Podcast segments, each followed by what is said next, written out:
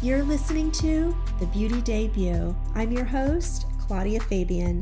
As someone who has spent over 25 years in the beauty industry as an esthetician, makeup artist, and in professional sales, I want to share what I've learned. Allow me to be your beauty avatar and give you a behind the scenes look at what it's really like to work in the world of beauty. And follow me as I navigate how to age gracefully. And remember, it's never too late to make your debut. This podcast is about all things beauty inside and out. Tune in every week to hear my conversations with the amazing professionals who are working in all aspects of the beauty industry. Get the scoop on the latest trends and learn firsthand insider tips and tricks to help you look and feel your very best. I'm so happy to have you here. The Beauty Debut starts now.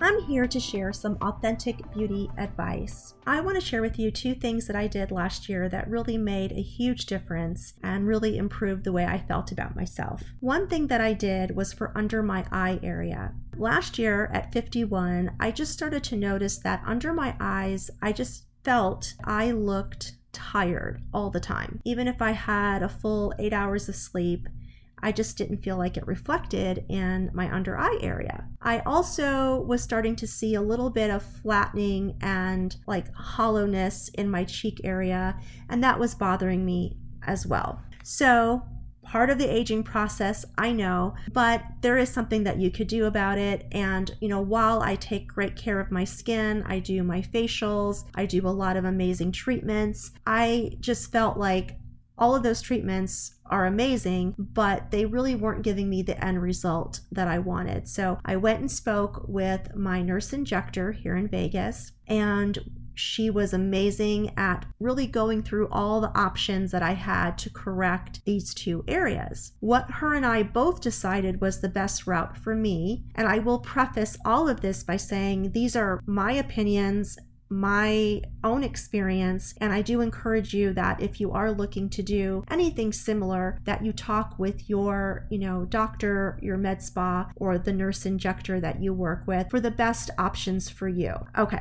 So, what her and I decided to do was PRF. And I hadn't really heard of PRF. I had heard of PRP and I heard amazing things about that. But she said that for under the eye area, a really good filler alternative was PRF. It's similar to PRP in that they do take your blood from your arm and they spin it in this machine. And what the machine does is it separates your growth factors and the fibrin out, and that is what they use to inject into the area that they're treating. So, in this case, you know, I was treating under my eyes. And how I understand it is that the PRF and PRP, you know, again, they're both extracted, you know, they take your blood, it's spun in this machine, but the PRF procedure is that it's spun at a slower rate. So that allows for less trauma to the individual cells and it allows then for the stem cells to remain in the final PRF product. So you're getting more I'm guessing of the the juicy stem cells and fibrin that's not found in the PRP. So, and I may be explaining that wrong. Again, I'm not a nurse injector, but that is how I understood it. So, again, they're taking this they inject it under your eye. The procedure itself was not painful. I didn't have any bruising, but I did have a lot of swelling, which is normal. So, these injections that you do for PRF, ideally, you would do two injections spaced out two to three months apart, which is what I did. And with both times, I was very puffy afterward for about three to four days. And, you know, I wore my sunglasses and just kind of, you know, got through it. I mean, you're really, really puffy. And the downside of the treatment if there is a downside, is that there's not immediate gratification. So when you get a traditional filler, which is more of a gel substance, you know, where they inject it is where you see the improvement instantly. And you walk out feeling very sexy and beautiful after traditional filler. But with this natural alternative, after that puffiness goes away, you're kind of back to where you started and you look just as tired. So it takes time for your body to process the growth and to get that collagen stimulating and to, to get things moving again. So it does take time. So if you're wanting an instant gratification, then PRF probably isn't a good choice. And I wanted instant gratification, but I really trusted my nurse injector that this was going to be a long term better approach. And I'm really glad that I listened. So after the second injection, that's when I really started to see a huge improvement under my eye areas. I mean, it was amazing. I just didn't even feel like I needed to use under eye concealer. I mean, it was it's it's great and I highly recommend you looking into it if you're experiencing that same thing that I was with looking tired. So, you know, you get your final result after eight months after your first injection. So I really did see an improvement, probably, I would say by July of August of last year is when I really started to to see the big change under my eye area and it was amazing. What I love about the PRF again, it's all natural. It's using your own body's growth factors to not only decrease the puffiness and firm and brighten under the eye, but what it's doing is it's firming the tissue and thickening the tissues underneath to giving you more structure so that you don't look so puffy and sallow and tired. Um, so it's fan fantastic. Um, highly recommend. Then um, around the same time, we also decided to do Sculptra. And Sculptra, is similar to PRF in that it's a natural alternative to your traditional fillers. So with Sculptra, it is something that is made of an ingredient called poly-L-lactic acid. And I know this is FDA approved and how it's described online is it's a collagen stimulator and it helps to gradually replace lost collagen. Also does restore the inner structure and replaces volume that you lose as you age. Where they typically inject Sculptra is in the cheek, your temples, and along the jawline. And that is what I had done. With Sculptra, you it, you purchase it per vial. And so the vial, you need a vial for every decade. So I was 51, so I needed to purchase five vials to get the best result. Now, each injector does it different. Some injectors will have you come in five times and they just inject the one vial each time. My injector did three vials the first time, and then on my second go around, she did the final two. But that's the way that she did it. And again, it may be different with who you talk to. It was pretty amazing. Um, the end result was amazing. The the steps to get there, I wouldn't say were amazing. When we did the first injection, we injected the three vials, and I was so puffy. I looked like Maleficent from the Disney movies. I mean, it was really a little scary, but I trusted and I knew it was gonna it was gonna improve. After the first few days, that that swelling does go down. But what's really important is your home care after Sculptra. So you need to massage the areas where it's injected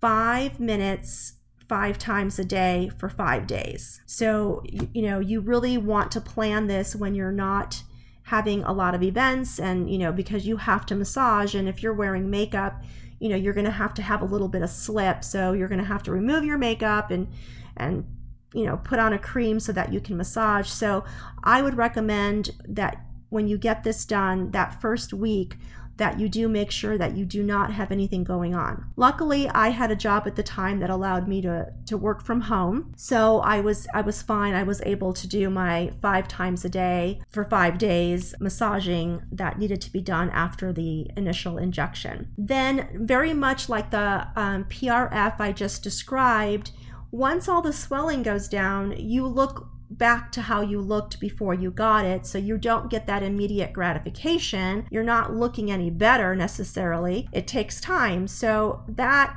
gradually improves. By the time I went in for that second injection, I was already seeing improvement.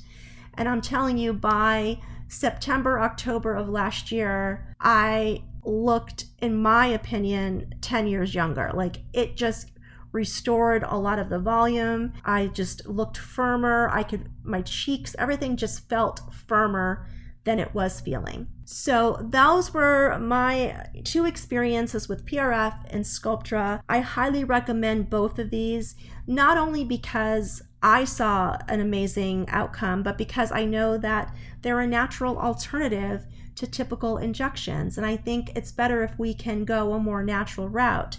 What's great about both of these procedures is you don't look like you've gotten anything done when it's all said and done. Like when it's over, you look refreshed but people aren't necessarily going to be able to pinpoint why. And that was really the appealing part for me. I think, you know, aging and what we do during this time is a very personal choice. And some of you may not agree and you may want to go a more natural route. But working in the beauty industry, I know there's so many great options and I'm going to utilize them. I want to look and feel my best as I do age, and I'm not afraid of getting older. I embrace it. I am enjoying the 50s. I, I enjoyed my 40s. I enjoyed my 30s, and so forth. I think it's just more about um, feeling good. And, you know, this was an easy option. Would I ever get plastic surgery? Maybe. I mean, I might go under the knife one day. I know what an area that bothers me a lot right now is my neck. So maybe I'll look into doing some type of treatment for that next. Um, maybe the threads that kind of lift the neck. I don't know. But it's great that there are options and there's no reason to pass any judgment. You know, celebrities do this, you know, people do it and it's it's okay. And it's okay if you don't want to go that route. I think both ways are perfectly acceptable and it's just a matter of feeling good about yourself. So I wanted to share that. I know that some women just don't like talking about what they've done. They like to keep that very personal. But to me it's nothing to be ashamed of. I think that we all, you know, are curious about things like that and those are the treatments that I did last year that really made a huge difference. And there you go. Thanks so much for tuning in today.